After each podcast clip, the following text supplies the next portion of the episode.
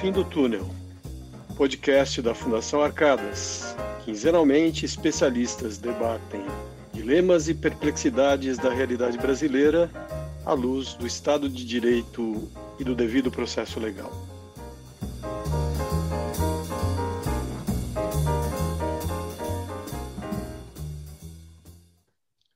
Olá, muito bem-vindos a mais um episódio de Jus no Fim do Túnel.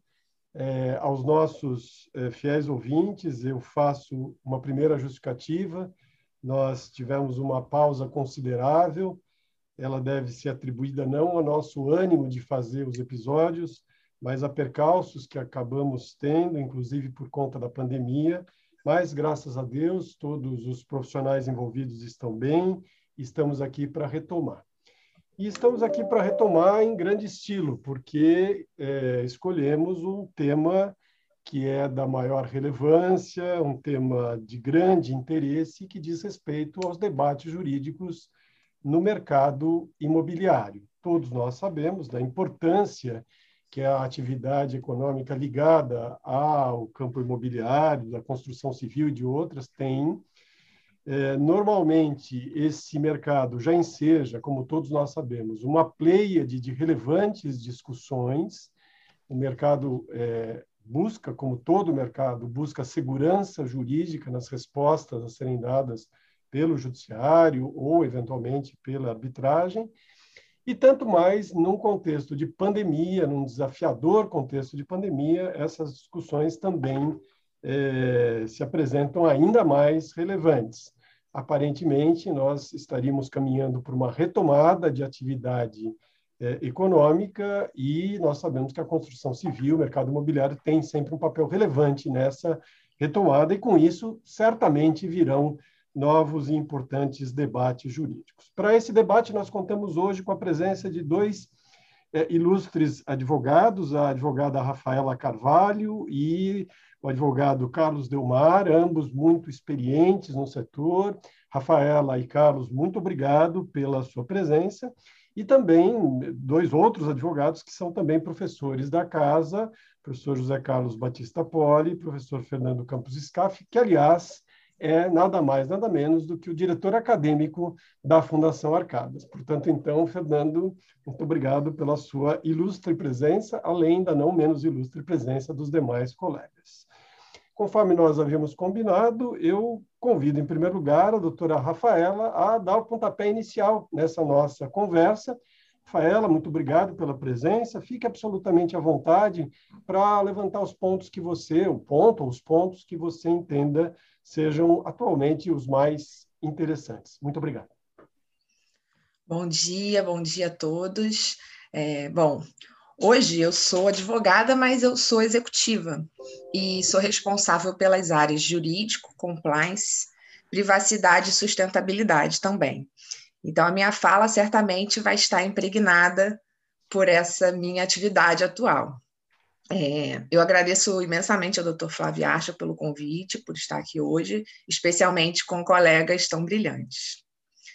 Bom, falar sobre os desafios do direito imobiliário, para mim, é falar dos desafios do mercado imobiliário, né? E como o doutor Flávio já me antecipou, o mercado, que é um mercado tão relevante na economia, e especialmente aqui no Brasil, tem sido um dos pilares da recuperação econômica, especialmente após a crise que ainda estamos vivendo com a pandemia o mundo corporativo, né, ele é um mundo que vem se tornando cada vez mais é, acelerado.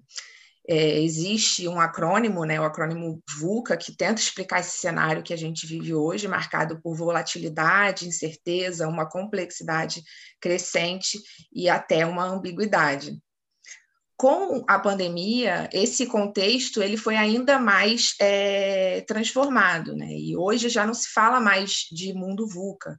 A gente está caminhando para um novo cenário de fragilidade, ansiedade, uma não linearidade que dificulta muito a gente identificar é, causa e efeito, né? E até uma incompreensão do mundo que a gente vive, especialmente com alguns desafios, como, por exemplo, os desafios das fake news, né? E é por isso que eu acredito que o direito ele precisa se tornar mais ágil e ele precisa se tornar aderente a essa nova realidade. É, vamos então falar desses desafios jurídicos né, no mundo, no mercado imobiliário. Considerando que eu já falei do presente que a gente está vivendo, é, eu vou começar a apontar agora para o futuro.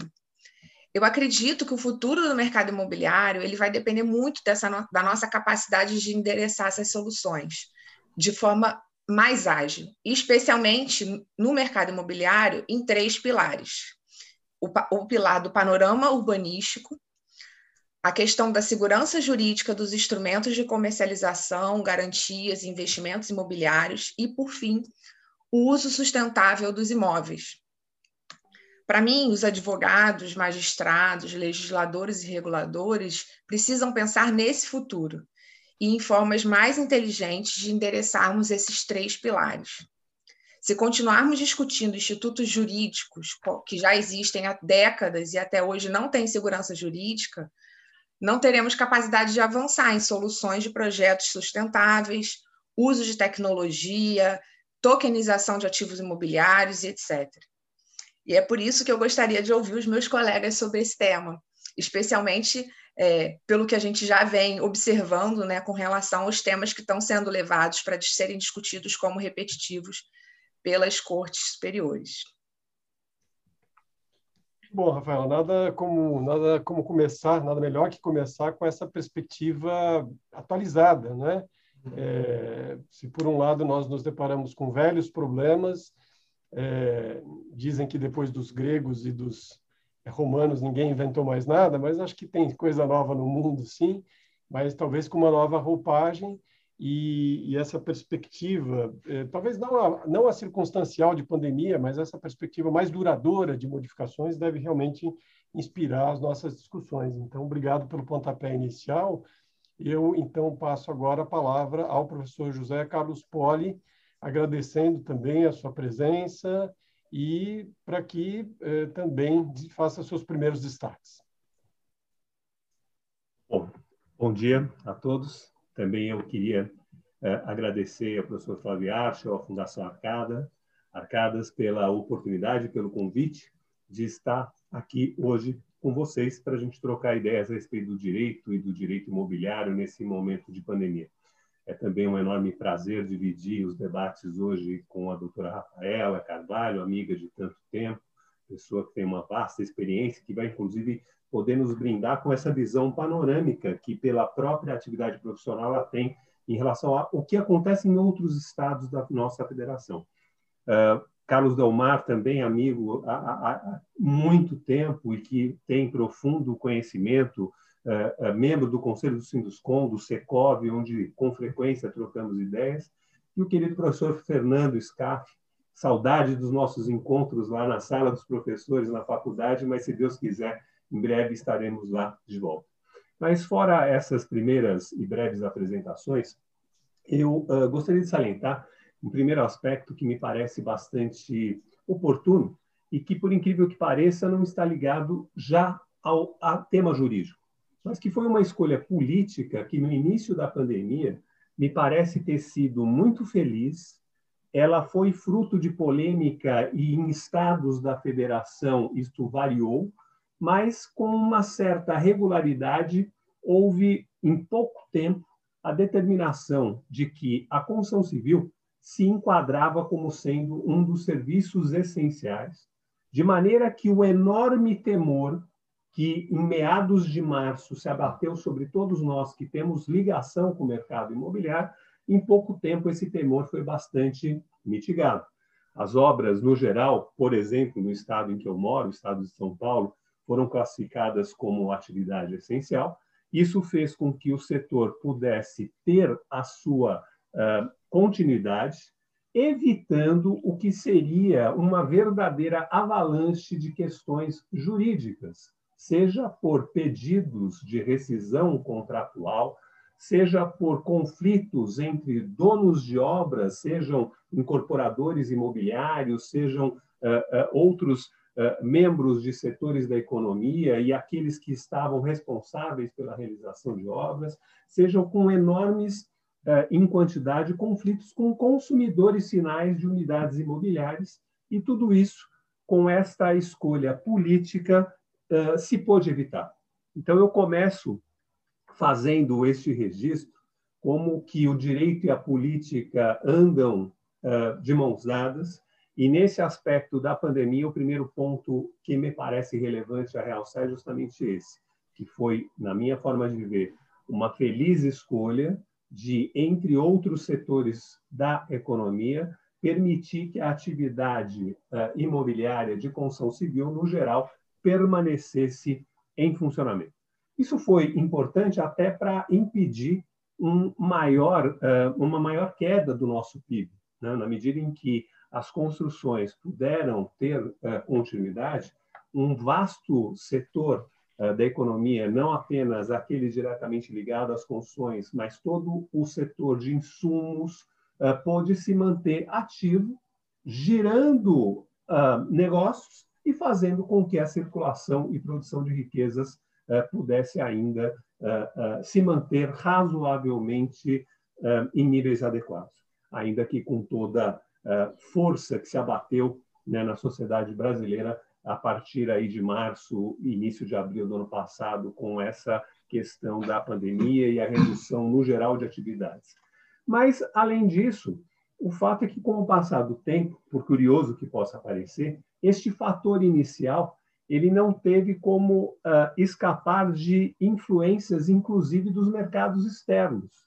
Daí porque começamos a observar que vários dos insumos da construção civil começaram a ter elevações de preço descasadas da nossa realidade aqui brasileira, fazendo com que um tema que hoje está trazendo bastante preocupação ao mercado imobiliário esteja referenciado a isso.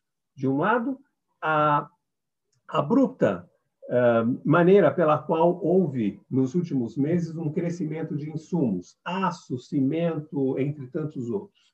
De outro, o como encaixar essa modificação de bases negociais que haviam sido contratadas num outro contexto em relação a esse efeito que agora estamos vivenciando. Um ano e, e, e três meses aproximadamente desde que a pandemia se bateu sobre nós, e agora já estamos, como disse a Rafaela, pensando no futuro. E, por incrível que pareça, como a vida dá voltas, né, a gente, de novo, está sendo convidado a juridicamente também pensar em como fazer, quando possível, eventuais mecanismos, de preferência amigáveis, para a busca de um reequilíbrio de relações contratuais e sabendo que onde o amigável não seja viável, nós teremos aí de eventualmente enfrentar demandas ou arbitrais ou uh, judiciais. Mas novamente agradecendo pelo convite, uh, essas eram as primeiras considerações que eu tinha aqui para trazer, para compartilhar e contribuir para esse nosso debate gostoso. Obrigado. Que agradeço sou eu, Poli.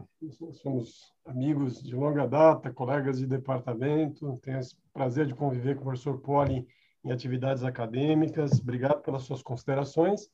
E agora eu passo a palavra, então, ao Dr. Carlos Delmar, também amigo de longa data. É, essa ideia de longa data que a gente fica enfatizando é meio comprometedora, né? Mas, mas é, a gente destaca o lado bom dessa, desses vínculos duradouros. É, Delmar, muito obrigado pela tua presença aqui. Seja bem-vindo. Muito obrigado, Flávio. Quem agradece sou eu pelo convite, aí, a oportunidade de participar dessa conversa aí tão, tão, tão, tão, tão gostosa entre pessoas tão, tão respeitáveis. Cumprimento Rafaela, enfim, um conceito, um mito aí do setor imobiliário, já conhecida de todos, né, por sua atuação, pelo seu brilho profissional. Meu querido amigo Zé Poli, de longa data, temas comuns, a gente divide aí, compartilha alguns interesses, né? Em especial, enfim, essas matérias aí do setor imobiliário. E caríssimo doutor Fernando Scaff, né? a quem admiro pelo trabalho que, que realiza, também pelo conceito que tem.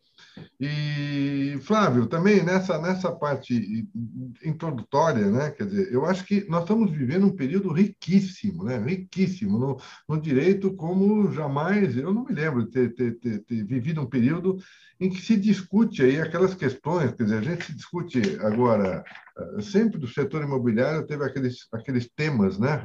Repetitivos no setor imobiliário, né? mas que se repetiam com, com, frequência, mas agora enriquecidos por questão de revisões contratuais, resoluções, não apenas de, de extrato, né? mas por onerosidade excessiva, sim ou não, aí se cabe a intervenção do, do, do judiciário nos contratos, temos aí questão, questões de, de, de discussões sobre IGPM, índice, enfim, devido à sua elevação, junto com tabela price, que é uma combinação explosiva. Isso aqui eu quero lembrar que no tempo do SFH, ah, aquelas questões, né, enfim, eh, de, de, de resoluções contratuais, envolviam muito a, alta inflação né, com a combinação com a, com a tabela price que, como nós sabemos, é um sistema de amortização em que pouco se, se, se, amortiza no início, que se paga de juros no início, né?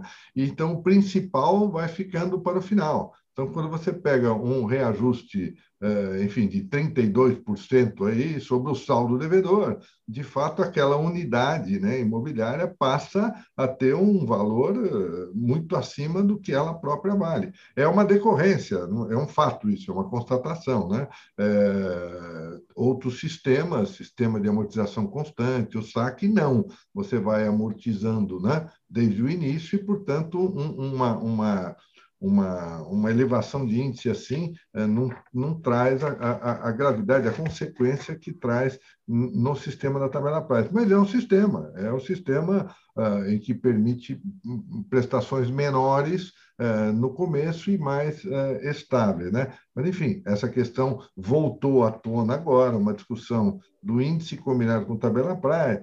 Uh, temos questão das locações, né? locação, aquela questão revisão ou não, fora do período revisional. revisional está na lei, não tem muito o que discutir. Enfim, são questões riquíssimas. Depois eu vou falar um pouquinho, nós estamos aí numa parte introdutória, daquela preocupação que eu uh, trouxe aí aos colegas aí sobre aquela indústria das ações, mas que está, está acontecendo, em seguida vou detalhar um pouquinho, mas que ela está trazendo também a discussão sobre conceitos interessantíssimos. Um deles aí, Poli, você escreveu uh, sobre isso, que é aquela questão da.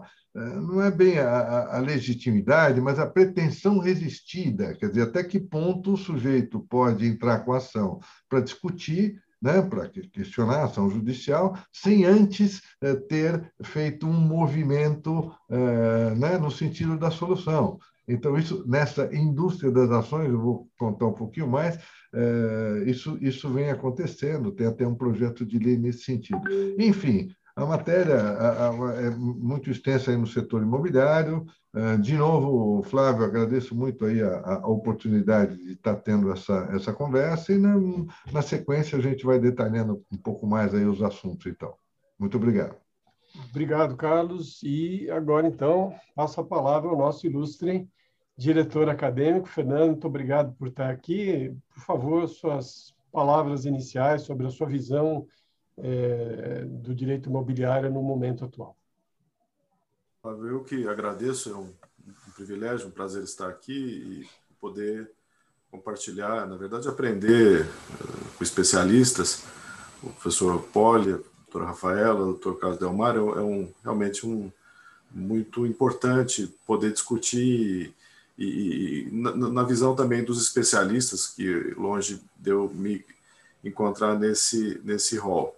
Mas, enfim, tenho lá a minha visão do direito civil, da segurança jurídica, que a doutora Rafaela comentou, e, e, e, dessas indústrias, na verdade, essa litigiosidade não contida mais, que o doutor Carlos também mencionou, e que está muito no campo é, desse, nesse campo de, de atuação econômica. E, e, aqui, até comentando antes, né, às vezes o, o serviço que, que, que, nós às vezes verificamos, eu em particular tenho sempre tido essa é, impressão, que, que a nossa jurisprudência acaba causando, na verdade, em desprestígio uh, da segurança jurídica e do que foi contratado. Ou seja, uh, aqui parafraseando o Roberto Campos, né, quer dizer, o, o passado torna-se incerto, né?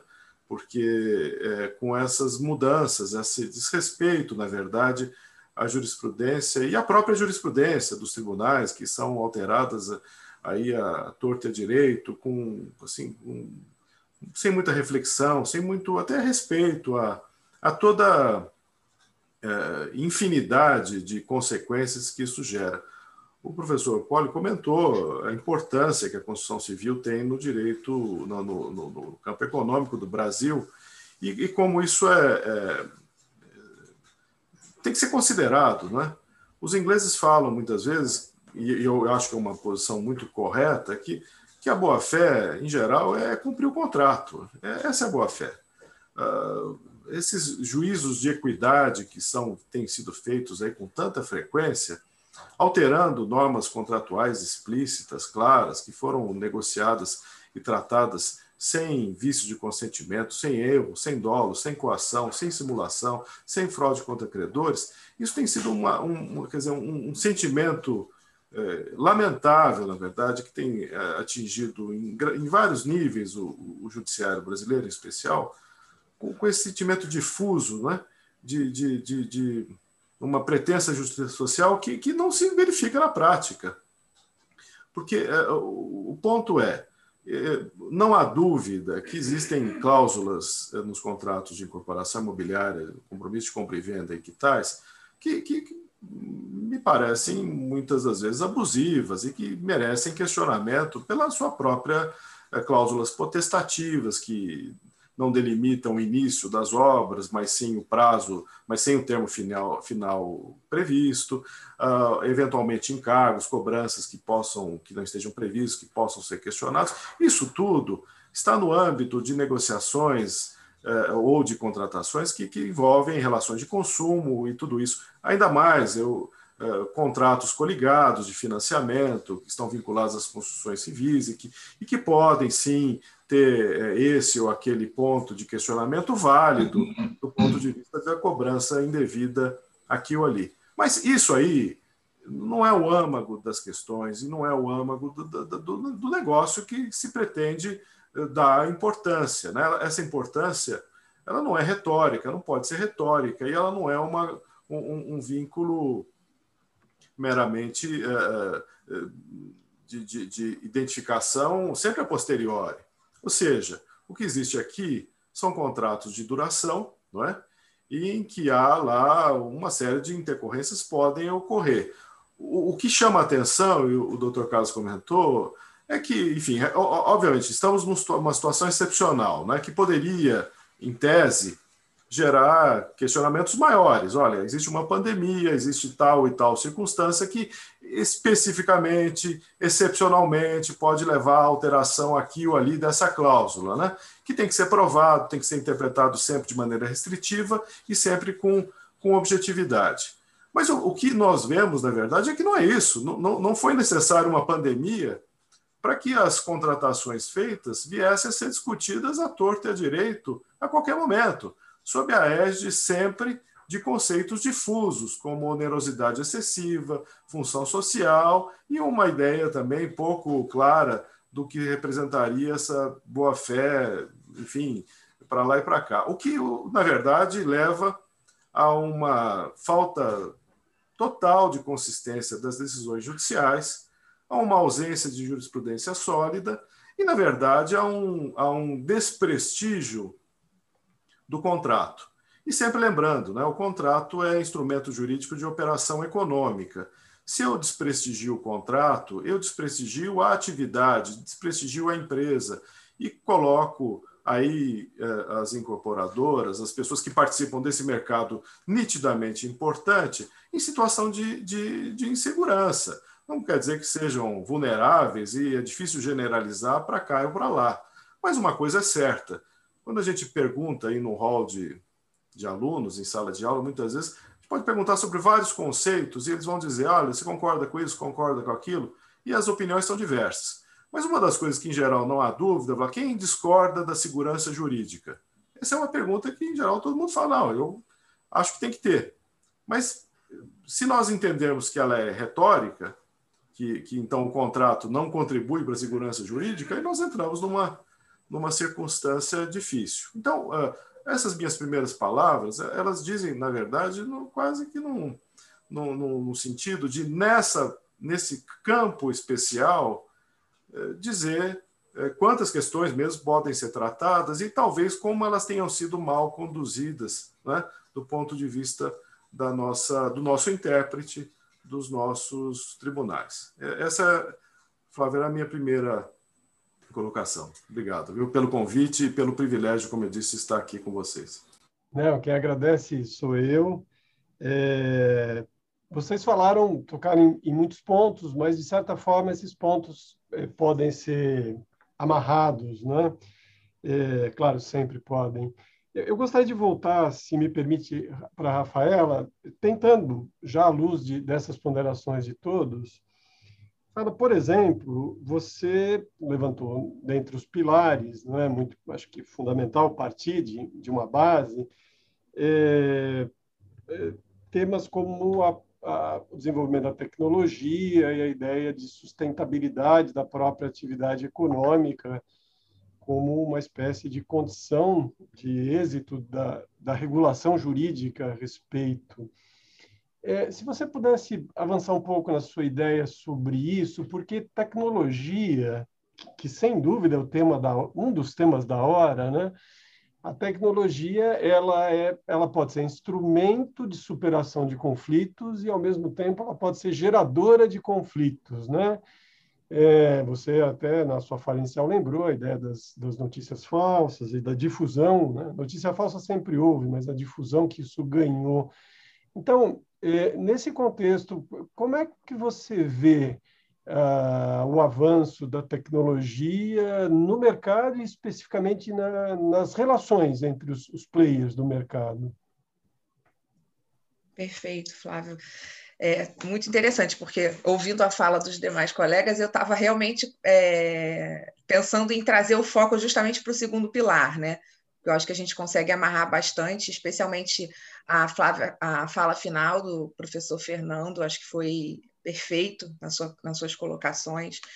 É, bom, de fato, a tecnologia ela apresenta, se apresenta dessa forma, né? Como uma você pode olhar para ela sobre a lente de oportunidades ou sobre a lente de desafios, né? E o que muitas vezes nós, operadores do direito, fazemos é olhar para as inovações, para o desenvolvimento tecnológico e, consequentemente, econômico, pelo olhar dos desafios, e a gente fica sempre tentando correr atrás para dar respostas para o que já foi avançado pela sociedade. Né? E aqui a minha provocação inicial foi da gente tentar é, mudar um pouco essa lógica né? e tentar pavimentar a estrada da inovação com é, instrumentos de segurança jurídica, ao invés de ficar depois tentando tapar os buracos. E, sem dúvida, no campo dos instrumentos de comercialização, garantias, investimentos, não dá para a gente ficar discutindo se a alienação fiduciária tem validade, se as promessas de compra e venda precisam ser respeitadas, se os contratos de corretagem são exigíveis. Né?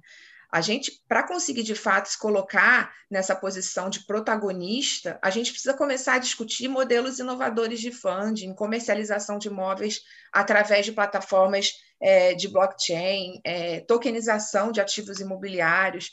Então, assim, os desafios eles apontam, acho que principalmente nessas duas direções, né, da gente conseguir de uma vez por todas é, tentar de uma forma muito rápida, dar segurança jurídica para todo o arcabouço é, regulatório e de legislação que a gente já tem no nosso mercado e avançar para discussões de coisas que estão por vir. Né?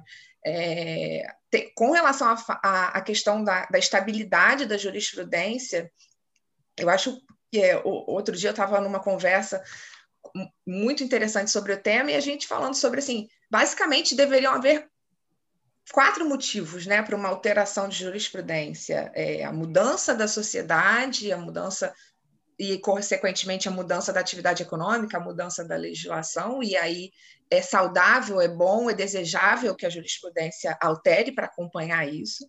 É, correções de erros, de equívocos de julgamento podem acontecer, né? Agora, existem dois, dois outros motivos pelos quais as jurisprudências se alteram que deveriam ser evitados, né? que é a mudança de opinião e a mudança de membros né, dos tribunais e das cortes superiores.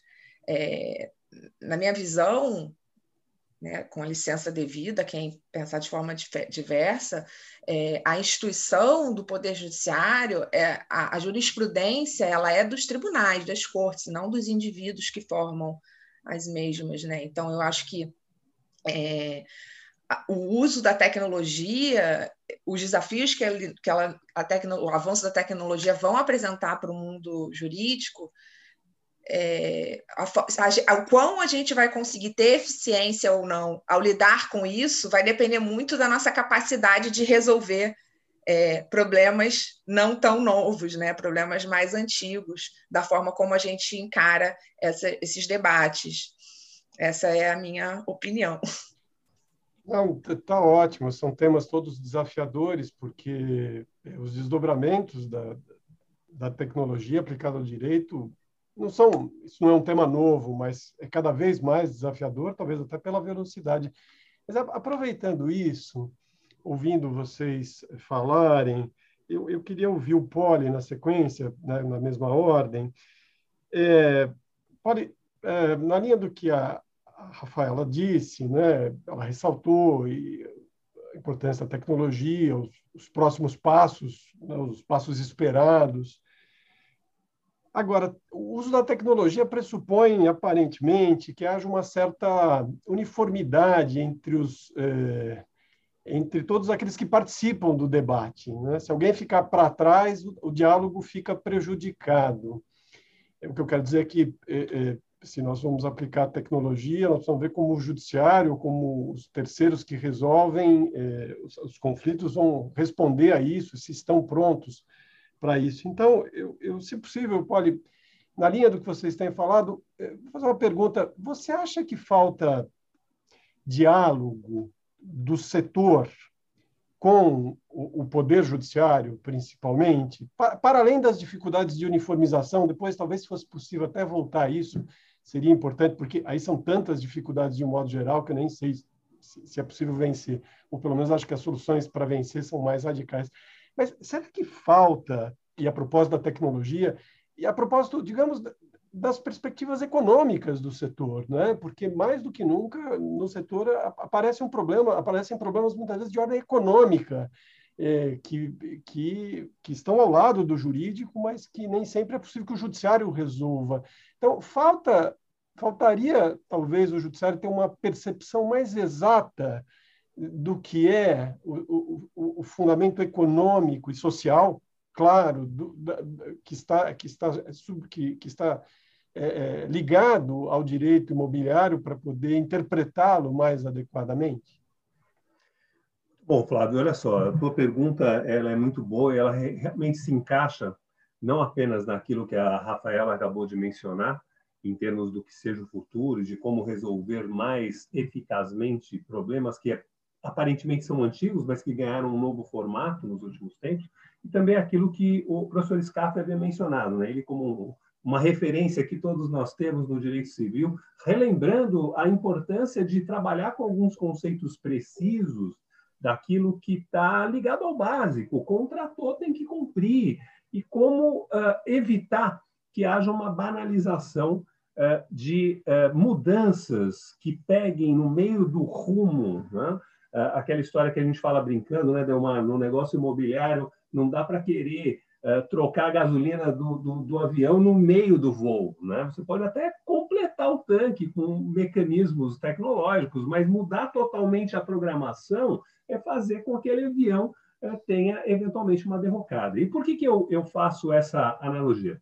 Porque, na linha do que o Flávio acabou de mencionar, nessa ótima pergunta, nós temos no mercado imobiliário uma característica que o professor Scaff já havia também mencionado, que é a de relacionamentos de muito longo prazo, Diferentemente de outras relações de consumo que se esgotam em um ou dois atos, no negócio imobiliário, em especial na incorporação imobiliária, desde o momento da localização do terreno, a idealização do produto imobiliário, a fase de, de, aprovações perante o poder público, que é extremamente penosa e demorada e cheia de requisitos, com a questão urbanística, já lembrada pela Rafaela, a questão ambiental, uma série de fatores que são hoje mais atentamente uh, analisados, e está certo isso, mas o fato é que isso, tudo isso vai fazendo com que a linha do tempo vá prosseguindo.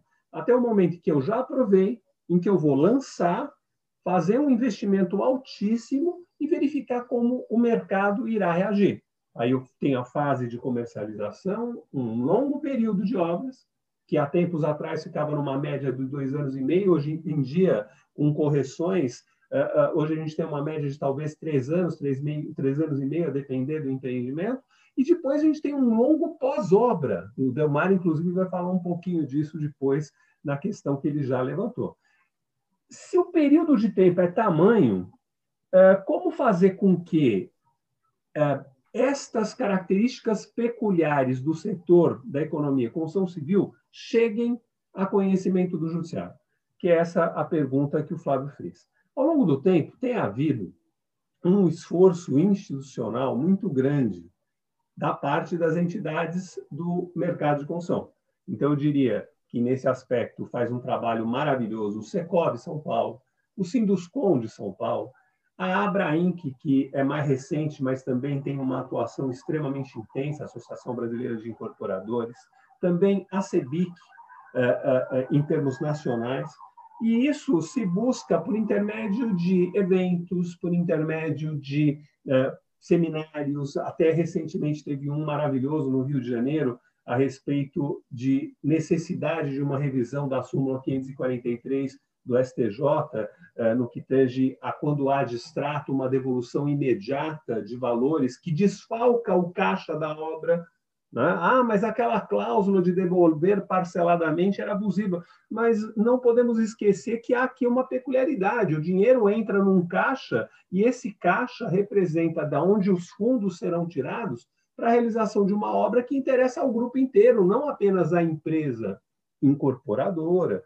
Então, tem sido buscado, sim, ao longo do tempo, uma maneira de levar estas peculiaridades a conhecimento dos julgadores. Mas nem sempre isso encontra a devida ressonância. A meu ver, por dois fatores principais.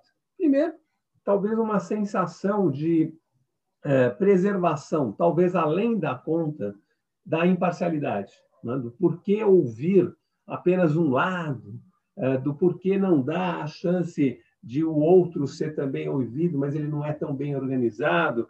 Mas me parece que o fato é objetivo. Num setor, como disse o Scarfe, tão importante da economia, eu tenho que ter permeabilidade de, pelo menos, ter a curiosidade de, de ouvir os argumentos e tentar adaptar estas referências objetivas àquilo que seja o raciocínio jurídico. E, por outro lado, eh, a gente tem na minha forma de sentir, e como disse a Rafaela, com o perdão daqueles que eventualmente pensem do modo é, contrário, a gente percebe que existe ainda um certo paternalismo que acaba se refletindo na maneira de decidir esses casos. Uma referência a que eventuais assimetrias, em especial nas relações de consumo, possam ser extrapoladas e permitir quase que um automático rasgar de contratos. A gente sabe que as relações, quando firmadas com partes vulneráveis, e no geral o consumidor assim o é, uh, devem ter um tratamento e uma análise especial.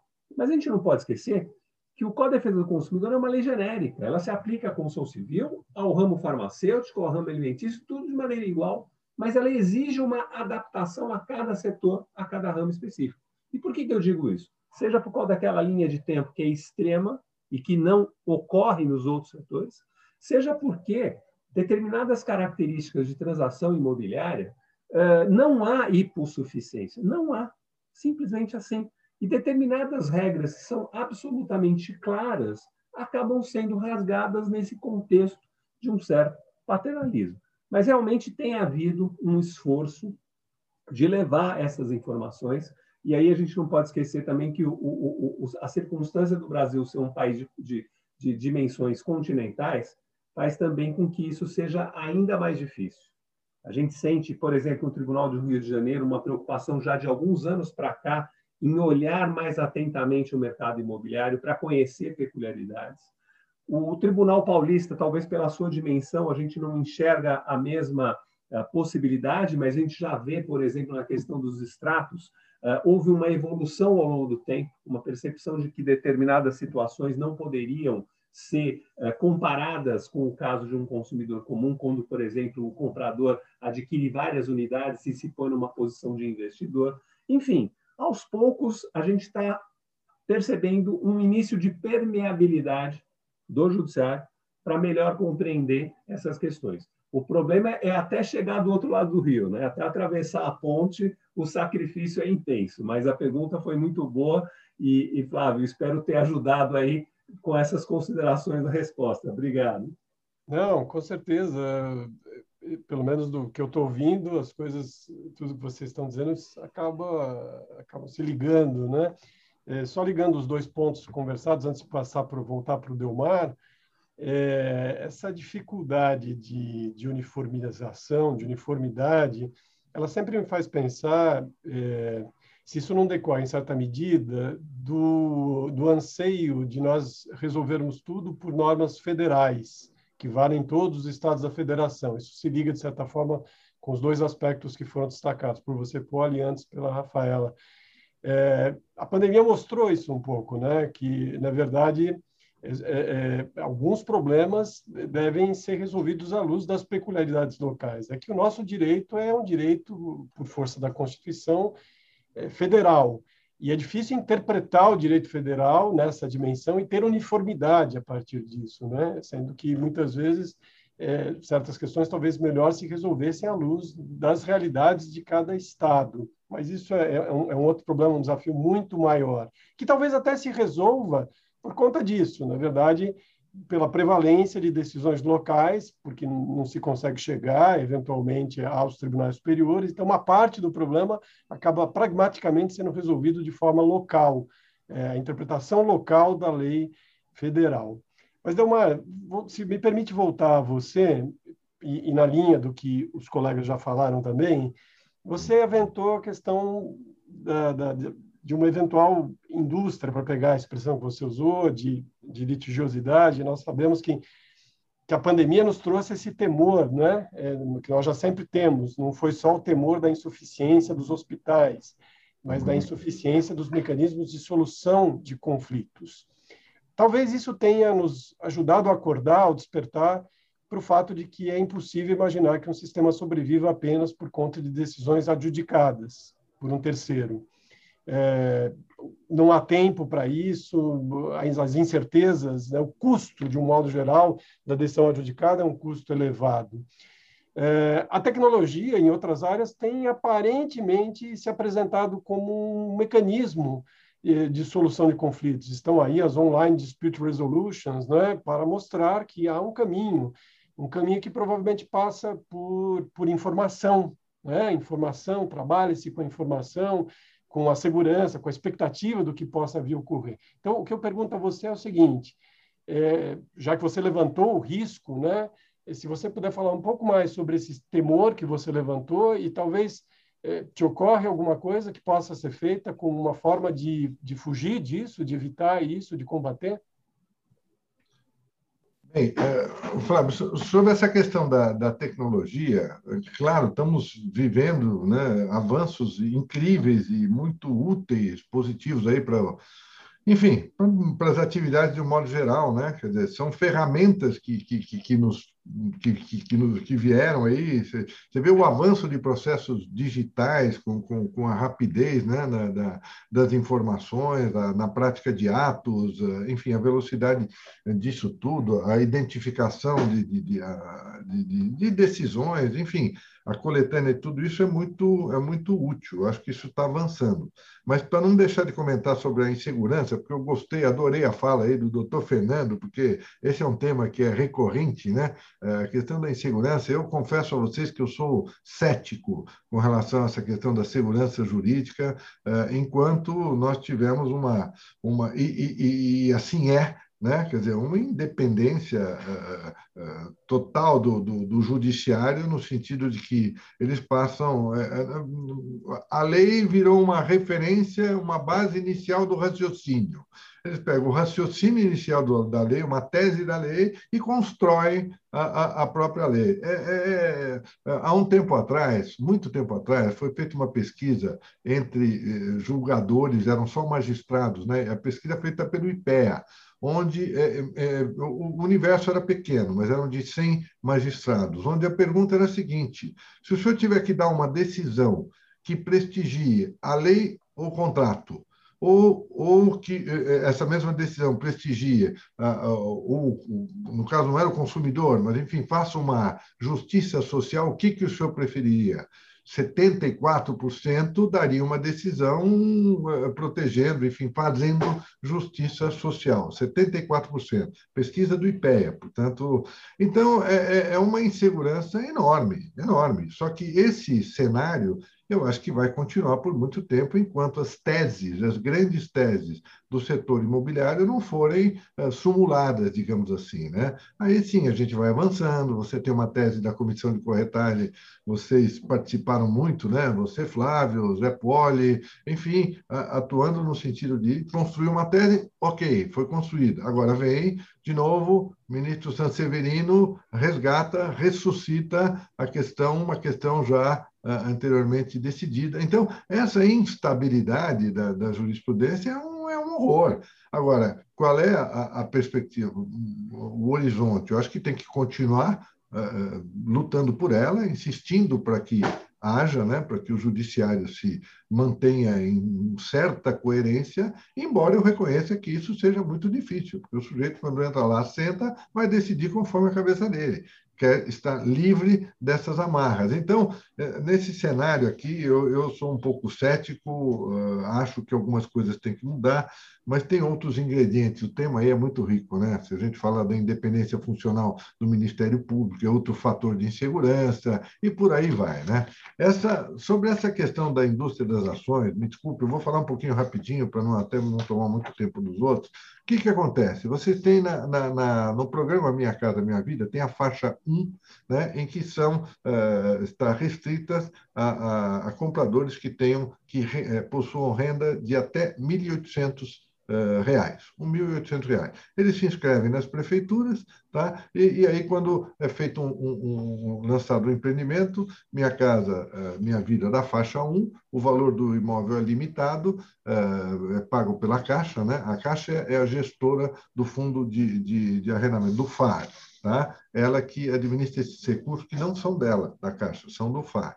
Ela faz a venda, essa pessoa compra tal. Como tem problemas construtivos, é natural que tenha, eh, eles não entram, tem uma indústria de ações onde o advogado comparece, um advogado comparece lá no conjunto habitacional, normalmente com 200, 300, 400 unidades, né? os conjuntos se viabilizam eh, em escala, ele comparece lá e fala, escuta, você não quer eh, ação para reclamar vícios, mas para conseguir dinheiro, dinheiro. Eu não vou reclamar o vício, eu não vou eh, reclamar a reparação do vício, a reparação, o conserto do problema, eu vou reclamar dinheiro.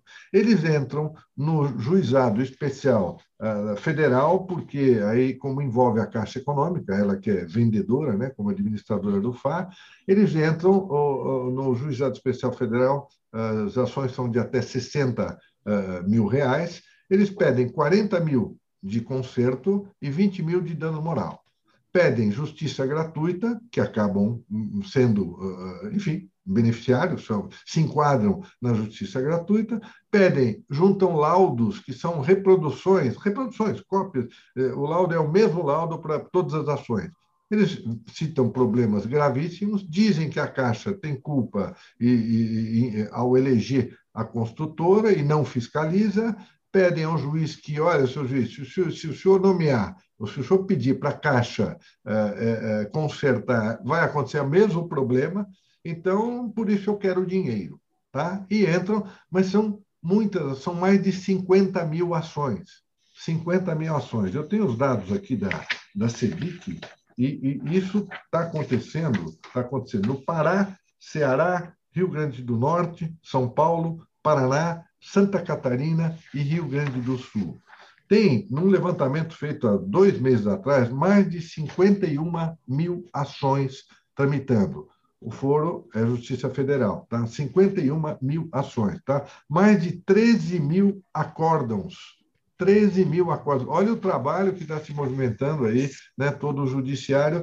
Uh, e aí isso traz o questionamento, né, enfim, a preocupação com diversas questões jurídicas. Aí que eu queria chegar. Por exemplo, essa questão uh, que o Poli escreveu, depois se o Poli quiser falar um pouquinho, o dever de negociar antes né, da, da, da, da, enfim, da propositura da ação, a Caixa Econômica, misturando um pouco com o eletrônico aí, ela tem um programa que chama de olho na qualidade onde o sujeito reclama e ela faz essa mediação, realmente uma mediação, tá? onde eh, as consequências são gravíssimas se a construtora não atender. Ela perde crédito, não concorre, não participa mais, enfim, é muito grave. Então, a construtora, uma vez acionada, vai querer atender sem dúvida. Tá? Eles pulam essa etapa e entram com ação direta. Então, aí se questiona o interesse de agir, até que ponto tem, há um interesse ou não. Tem um, um projeto de lei que vai ser marcado, um projeto de lei agora de 2019, onde ele pretende é, estabelecer na lei o conceito da pretensão resistida, tá? onde ele direciona e fala que antes de entrar com a ação teria que esgotar essa via administrativa, enfim, no caso tal. Mas isso veio por conta dessa indústria de ações. É um projeto de 2019, por conta desse, desse volume. Então, isso está acontecendo, uh, as decisões uh, trazem questionamentos sobre esse interesse de agir, mas a partir do momento em que isso é ultrapassado, uh, enfim, aí você tem uma discussão jurídica muito, muito grande. Os valores são enormes, a Caixa Econômica ela é mera gestora do FAR, então não são recursos da Caixa Econômica. Então, isso não dói na carne. Então, sabe, são ingredientes de uma tempestade perfeita que está acontecendo. Então, isso é um pouco informativo, uh, dividir com vocês, porque envolve esses conceitos jurídicos, mas uh, pode, veja que interessante essa questão, depois a gente troca uma, uma ideia sobre isso, né? mas, mas isso, uh, quanto mais esses recursos são retirados do FAR, menos menos beneficiários existem na, na, moradia. Né? Nós estamos numa faixa realmente de, de, de renda de até 1.800 salários mínimos. Então, algo tem que ser feito, talvez uma soma, uma conjunção aí de, de, eh, de providências nesse, nesse sentido. Eu paro por aqui para não, falar muito nessa, nessa questão. Não, foi ótimo e, e, mais uma vez são vários aspectos. Eu pessoalmente é, não é que eu tenha restrição a essa ideia de de estabelecer a prévia negociação e de vinculá-la ao interesse de agir. É que precisa combinar com o zagueiro, né? Na uhum. verdade, a gente precisa tomar cuidado para isso depois não ser reputado inconstitucional. E, e, a minha ideia sempre foi a de dar incentivos é, econômicos, de alguma forma, à negociação. Talvez estimulá-la, mais do que simplesmente estabelecer uma regra de não, não pode. É, e, e, talvez fazer o judiciário perceber a falta de razoabilidade de quem vai ao poder judiciário sem, por exemplo, no caso de vício, de ter tentado é, reparar o vício, né? É. é o problema, é, digamos, da, da, tutela de interesses, aí no caso individuais homogêneos, ou interesse de grupo, é, é sempre um enorme desafio no mundo. Não, não, há, não há modelo perfeito. O modelo perfeito faria com que todos tivessem que estar em juízo, então o adequado seria é, ter um adequado representante. E, e, sem tomar muito tempo aqui, eu acho que, na verdade, isso talvez pudesse mostrar é, o quão defasado o nosso modelo está, porque nós, lá para trás, em matéria de interesses individuais homogêneos, adotamos aquela ideia da concorrência das ações individuais e das ações coletivas, sendo que as coletivas nunca poderiam prejudicar as individuais. E o sistema não tolera isso, é impossível, é inviável, absolutamente inviável o, Brasil precisa avançar para um sistema de opt-in ou de opt-out, principalmente, talvez o melhor, em que há uma adequada representação e se resolve, de um jeito ou de outro se resolve. Isso sem considerar, claro, as soluções é, é, de consenso. para as quais provavelmente também haverá desafios, porque também, se eu tiver que ter um adequado representante, também vai haver enorme dificuldade. Todos nós, de, de alguma forma, temos experiência na dificuldade de encontrar o adequado representante para fazer um acordo estável que possa valer para uma coletividade. Mas, Dilmar, são pontos muito interessantes. Eu volto para o Fernando, então, tentando, Fernando, também, você ouviu tudo isso e, e fique à vontade para falar o que você entender adequado. Mas é, às vezes me passa pela cabeça, passam duas coisas nessa, nesse tema. O primeiro, delicadíssimo, é que é, talvez pudesse haver lá no fundo, não estou dizendo que é, que é, que é consciente, estou dizendo que é inconsciente. No fundo, há um conflito de interesses. Né? Quem julga é consumidor também. Né? Então, como quem julga é consumidor, dizer, eu fico pensando se o dia, se chegarmos a ser julgados por é, é, algoritmos, né? Talvez os algoritmos não tenham os vieses que juízes possam vir a ter. Mas por isso que é importante falar com seres humanos, porque é melhor ser julgado por seres humanos bem instruídos, bem é, é, informados, né? antes de sermos julgados por máquinas. E, então, eliminarmos os vieses que possam ver. Por isso que eu toquei nesse ponto. Mas, Fernando, é, você acha que esse abuso eventual de conceitos indeterminados nós, nós fomos muito ligados, né? somos né? ligados ao professor Junqueira, é, por razões diferentes, né? mas, enfim, o professor Junqueira falava do bando dos quatro, dos quatro conceitos indeterminados. Eu me lembro dele falar boa-fé, enfim, é, os conceitos indeterminados. E você acha que, que de fato, é, no fim, o direito acaba sendo prejudicado por um certo paternalismo, essa lembrança do, do Poli, se eu não estou enganado, por uma certa condescendência, quase um tema psicanalítico, né? como se a sociedade tivesse uma espécie de consciência pesada e eu dissesse, olha, como nós somos desiguais, eu preciso ser tolerante em relação aos hipossuficientes, porque é um resgate que eu tenho a fazer com eles. Né? É, é, enfim, é, existe essa, essa tolerância com esses, esses conceitos, encontra um campo fértil nesse campo de desigualdades, talvez? Então, Flávio, é, nós estamos aqui, eu acho que no, no pior dos mundos jurídicos, assim, na minha visão, sabe? Pior. Porque nós desprezamos algo que, que sempre foi muito importante, que é a lei, né? Então, estamos falando aqui Lei de Incorporação. É um livro do Sr. Caio Mário, de décadas atrás, que, que tinha lá parâmetros definidos. E, então, quer dizer, a discussão sobre as, as, as correções, a interpretação, a consolidação de conceitos, vamos dizer, já, já tem décadas que isso podia ter sido feito. E não foi. Bom, então a lei chegamos à conclusão que a lei não é boa. A lei é um, uma referência, como disse o doutor Carlos Delmar, e, e, e, aí sempre, sempre tem as referências, né? Você falou do professor Junqueira, eu já vou chegar nele, mas eu, nesse ponto, eu tive o privilégio, você também, o, o professor Poli, não, porque um ano depois, formado um ano depois de mim, já não teve aula com o professor Gofredo da Silva Teles Júnior mas o professor Gofredo, ele, olha, estamos falando de coisas assim também, décadas, década de 80. Minha aula com ele foi no 85. E ele já falava do justo convencional e do justo natural, né? E como disse o doutor eh, Carlos, realmente, você fala para, olha, você quer, passa por cima da lei para fazer justiça? Passo, não tem problema, passo na hora. Mas justiça de quem? De quem? Porque nós estamos aqui falando, quando a lei vem, ela vem do representante do povo, que foi eleito, bem ou mal. E um sentido que não tem nenhuma novidade, né? Quem interpreta depois isso é outra pessoa, não é aquele que fez. Mas ele interpreta a lei. Ele vai depois cobrir lacunas de maneira residual, né? por equidade, por interpretação extensiva, por analogia, mas primeiro ele interpreta. E se a lei é clara, isso nós sabemos desde sempre, né? Se a lei é clara, aplica a lei, não tem interpretação. Aplica a lei. Ah, a lei é ruim, muda a lei. Mas enquanto ela não muda, a lei ruim pode ser alterada. Agora, a lição do professor Gofredo, o juiz ruim, esse não vai ficar lá. tirá-lo de lá é praticamente impossível. Né? Bom, mas por que, que o nosso sistema é, é tão ruim?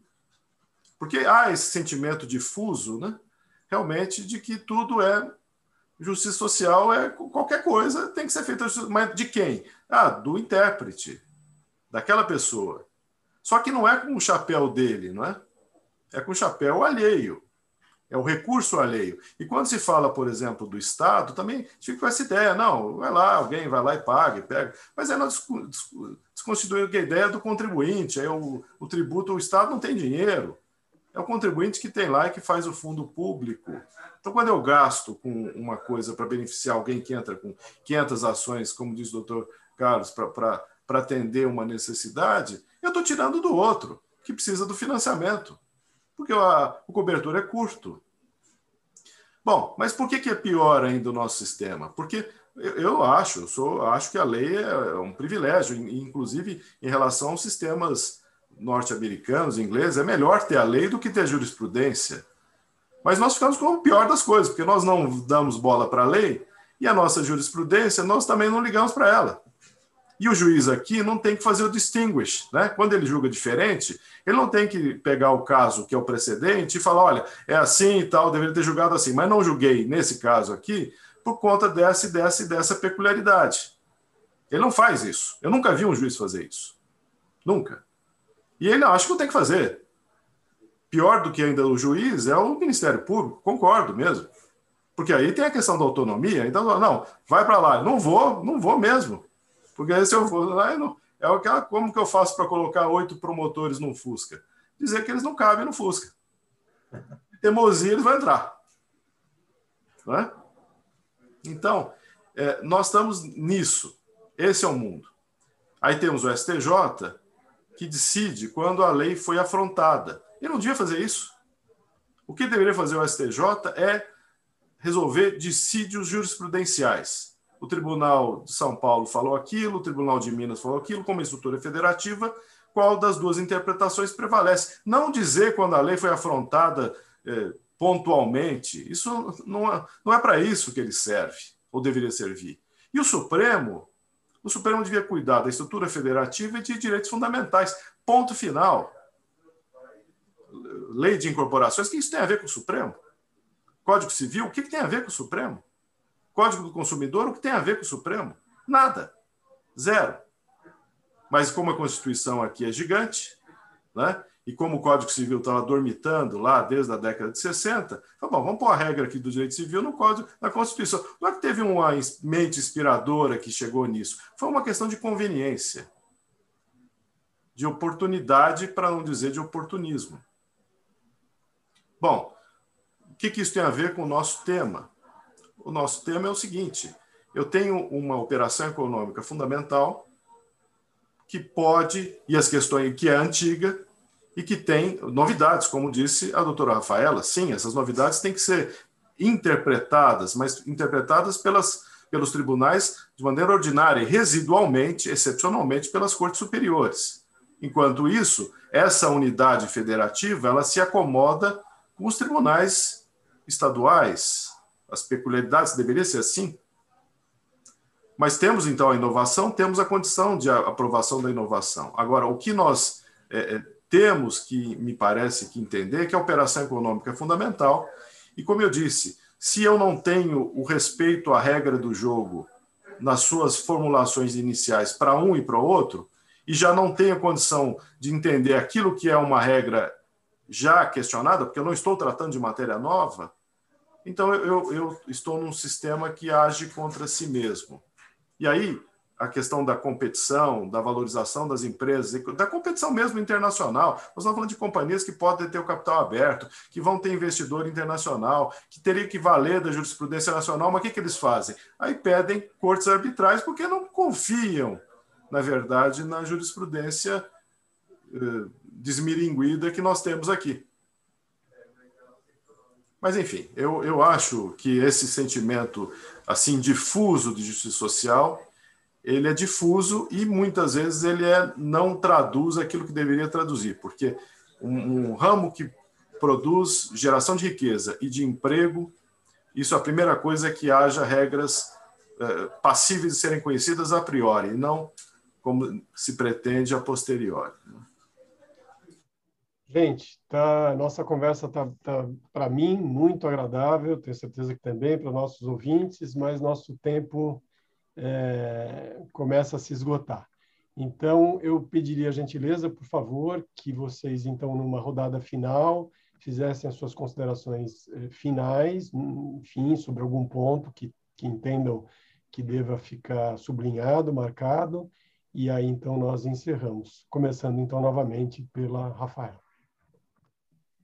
Bom, obrigada. Queria, então, começar essa rodada final aqui agradecendo. Foi muito gostoso estar aqui com vocês, assim, aprendi muito, acho que essa oportunidade da gente trocar e debater temas que são tão importantes para o nosso mercado, é, ouvir o ponto de vista da academia e também a experiência de quem está no dia a dia, né, enfrentando essas questões, é, tanto nas empresas quanto nos tribunais, eu acho que esse debate é muito rico e é importante, né, para que a gente de fato consiga ir buscando construir os consensos.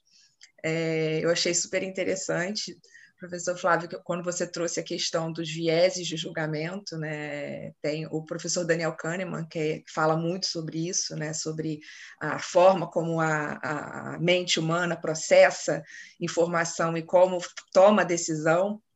E eu estava lendo o último livro dele, e é interessante que ele começa a trazer luz não só a questão do viés de julgamento, mas do, do o conceito que ele chamou de noise, que é assim, é a variabilidade do julgamento humano. E como isso é prejudicial, e, com, e, e eu achei isso muito interessante quando a gente traz para o nosso universo jurídico, né? É, ele descreve, provando por vários exemplos, como nós somos muito falhos no processo de tomada de decisão e não, nem sempre por conta de vieses, mas por outras variáveis que às vezes estão fora do nosso controle. E aí ele traz, obviamente, essa discussão do uso da inteligência artificial e quando que ela deve ou não ser utilizada para substituir os seres humanos na tomada de decisão. Mas eu eu, o que eu deixo aqui, então, como mensagem final, assim, essa reflexão de que isso é um debate que já está acontecendo no mundo e que a gente vai ter que enfrentá-lo. E eu sou da turma que acho que sempre o melhor é a gente usar o potencial da máquina e do ser humano de forma coordenada, combinada, usar a tecnologia para servir o homem e não deixar o homem como escravo da tecnologia. Então, esse desafio cabe a nós, né? Está nas nossas mãos, nas mãos das pessoas que estão em posição hoje de tomar decisões e de ajudar a gente a levar esse debate de uma forma sustentável, né? Aí trazendo um pouco para o tema, que é também o tema da vez, e é um tema que eu acredito muito, quando a gente coloca a lente da geração de valor positivo, porque nada mais é, todos os debates de sustentabilidade, no final do dia, o que eles buscam, né, ou deveriam buscar, é como nós, como sociedade, empresas, governo, é, instituições, conseguimos atuar de forma a gerar valor positivo. Então, precisamos enfrentar essa indústria do contencioso de massa denunciada pelo meu colega é, Dr. Carlos Delmar, por exemplo, e muitos outros desafios que estão no nosso prato no dia de hoje, mas sem esquecer que tem desafios muito maiores aí à nossa frente. Então a gente precisa se preparar para eles. Obrigada mais uma vez. Obrigado a você. Poli? Mais uma vez, eh, começo pelo agradecimento, pelo gentilíssimo convite do meu querido Flávio Archel, participar desse debate com o professor Fernando Scaff, com a Rafaela Carvalho, com o Carlos Delmar, está sendo realmente uma oportunidade de ouro. Então, fica aqui esse agradecimento especial à Fundação Arcadas, ao querido Flávio Archel. Eh, como recado, entre aspas, final, né, fazer, inclusive, menção a uma frase que eu entendi muito oportuna numa das séries de lives que ocorreram logo que a pandemia se abateu sobre nós e todos nós assustados, uma que teve três maravilhosos integrantes do Judiciário Paulista, uh, o desembargador Milton Paulo de Carvalho, filho, uh, o, o, professor Cláudio Godoy, que também é nosso colega na faculdade, além de desembargador, e uh, o professor e desembargador Francisco Loureiro, que ele comentava a pandemia ela em si é realmente um fato né, inesperado e uh, incontornável. Até nos dá agora um exemplo prático. Né? Nós nunca tivemos na academia um exemplo tão bom de um, um evento de força maior. Mas o professor uh, Francisco Loureiro prosseguia. Os efeitos da pandemia eles variam enormemente. Então, nessa linha do que a gente está conversando, também em relação às questões imobiliárias, se deve ter uma preocupação muito grande com o ônus de prova. Como, de maneira objetiva, é, deixar claro, no caso concreto, o que aconteceu e se, eventualmente, é caso de mudança daquela programação contratual originariamente feita pelas partes. Além disso, comentar que foi tamanha a força com que todos nós fomos sacudidos por esse evento de força maior, que, na realidade, nós tivemos uma grande geração de mudanças comportamentais. Né? E isso fez acelerar um incremento de tecnologia nas relações diárias, desde a realização de reuniões uh, virtuais, os julgamentos virtuais, o judiciário também vai aqui um elogio que conseguiu se adaptar e responder a esses anseios da necessidade, da necessidade de prestação jurisdicional continuada mesmo nesse contexto. Mas lembrando que isso também gerou no próprio mercado imobiliário uma alteração, uma aceleração, por exemplo, as contratações feitas por modo eletrônico, naquele momento mais drástico em que ninguém poderia se encontrar, os contratos sendo assinados eletronicamente, a busca de um disseminar de mecanismos que já existiam, mas ainda não pouco utilizados e que agora passaram a ser frequentemente uh, uh, usados com grande ganho para todos os que estão ali envolvidos. E nessa história da mudança de comportamento, inclusive a abertura de oportunidades negociais nós tínhamos na prateleira determinados produtos imobiliários que estavam, em certa medida, com pouca demanda. E a partir do momento que as pessoas tiveram que ficar em casa, começaram a pensar com melhor uh, em ter uma casa no campo, em fazer determinadas reformas, em eventualmente adquirir um apartamento um pouco maior, com um espaço para ali também trabalhar.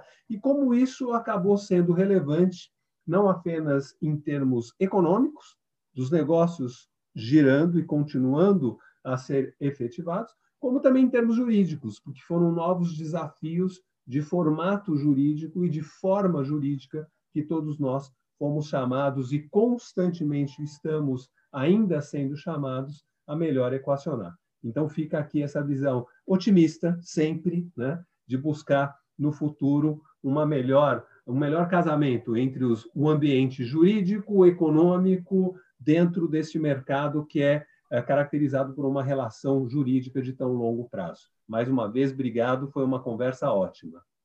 Obrigado, professor Pollen. Fico contente em saber que, na sua visão, existe jus no fim do túnel. É, é, Dr. Carlos Delmar, por favor, para suas considerações finais. Bem, Flávio, mais uma vez aí agradecer o convite. Você sabe o respeito, a admiração que eu tenho por você como profissional, como professor, a quem sempre recorremos aí naquelas discussões mais mais profundas aí do direito. Então é um prazer estar com vocês, o gabarito aí dos nossos uh, companheiros aí de desse debate. Muito boa essa conversa. É, com relação ao futuro, só para acenar um pouquinho, o que eu acho é, positivo aí que enfim, tem acontecido é a, uniformização aí desses temas, né, digamos, dos grandes temas aí do setor imobiliário. Uh, isso é importante e é, e é positivo. Uh, fica a preocupação, eu tenho muita preocupação com a, com a instabilidade do, da, da, da, jurisprudência, a fala aí do doutor Fernando foi perfeita quando abriu o tema. Eu acho que isso realmente é, é, é, um, é uma loucura, isso que a gente vive, essa instabilidade. É, basta ver a questão dos distratos, né? em, que, em que essa, essa questão foi gerada numa jurisprudência completamente distorcida, uh, enfim, e que está tá, tá causando um problema uh, tamanho, como se o setor imobiliário fosse um vilão da história, enfim. Uh, mas, uh, aliás, essa é a preocupação que eu tenho no futuro porque hoje em dia nós estamos tendo muitas, muitas aquisições aí, muitas compras, porque o setor imobiliário é o que sobra em termos de investimento até, né? O sujeito pega renda fixa que não rende nada, renda variável, bolsa é arriscado, então vai para o setor imobiliário. Está vendo, a Rafaela aí já, né, já, enfim, sabe disso, não precisa nem falar, mas vendas aí, quer dizer, tudo se vende no setor imobiliário porque é um ativo, né, um seguro, é um porto seguro. E me preocupa um pouco adiante, quando uh, houver uma estabilidade ou até mesmo uma acomodação de valores, uh, ressurgir essa questão dos distratos. Então, nós tivemos um problema gerado na jurisprudência, eu tenho certeza, e posso afirmar e dar dados de que ele foi criado na jurisprudência. Depois nós tivemos uma lei, essa lei tem falhas, tem brechas, nós já temos decisões diferentes da lei, contrárias à lei, então temos aí um cenário, de, a meu ver, uma preocupação aí pela frente. Mas é, essa conversa é muito boa, é, né? a gente acaba se envolvendo, tem muita coisa para falar, mas, de novo, muito obrigado, obrigado aos colegas aí pela, pela, pela companhia. Muito obrigado, Flávio. Obrigado a você. Fernando, por favor, para o fecho. Então, é, eu, olha, é sempre realmente um, um privilégio e uma, sempre uma oportunidade de refletir sobre temas tão importantes. Nós aqui estamos tratando, antes de tudo, de um campo essencial econômico. Ou seja, a importância foi reconhecida, como o professor Poli comentou, nas próprias exceções na pandemia, a atividade do, da construção civil. É, e, isso tem que ser um mercado competitivo. Tem que ter uma série de agentes no mercado, tem que haver a possibilidade de, de, de opções ao consumidor e deve haver regras que sejam estáveis, permanentes, permitindo, inclusive, que haja essa, esse mercado ou essa quantidade de personagens, de agentes que possam oferecer e buscar pela, pela, pelo, pelo melhor aviamento, pela, melhor, pela maior clientela e por uma posição marcada. Isso é, é, quer dizer, aqueles movimentos de concentração de mercado que nós vimos aqui em alguns governos, nós vemos que, que, o, que o, resultado em geral foi muito ruim, né, do ponto de vista de, de, de econômico e, e, da própria promiscuidade que depois gerou entre grandes corporações e o próprio poder público, né? Então, não, é, é, é a competição. Só que a competição se faz com regras simples, né? De estabilidade é, contratual, legal, interpretação consolidada e tudo isso. Não é pedir demais, né? não é pedir demais. Ainda mais em contratos justamente de duração, que envolvem uma série de agentes, que tem lá uma, uma horizontalidade do ponto de vista de, de, de fornecedores, de, de, de mão de obra, de instituições financeiras e tudo isso. Quer dizer, é um campo tão importante que ele não pode ficar liderado ou indicado por regras frouxas. E a regra que seria menos frouxa seria a lei. Então, é, naquilo que a lei for ruim, aí cabe incentivar o legislador a, a, a, a, melhorar a lei. E depois né, pedir para os juízes um, um esforço sobre-humano para fazer cumprir a lei, interpretar a lei, né, e não é, fazer coisa diferente. É isso que eu gostaria de dizer. Muito obrigado, professor Flávio, pela oportunidade e obrigado a todos pela, pela, pela, pela companhia.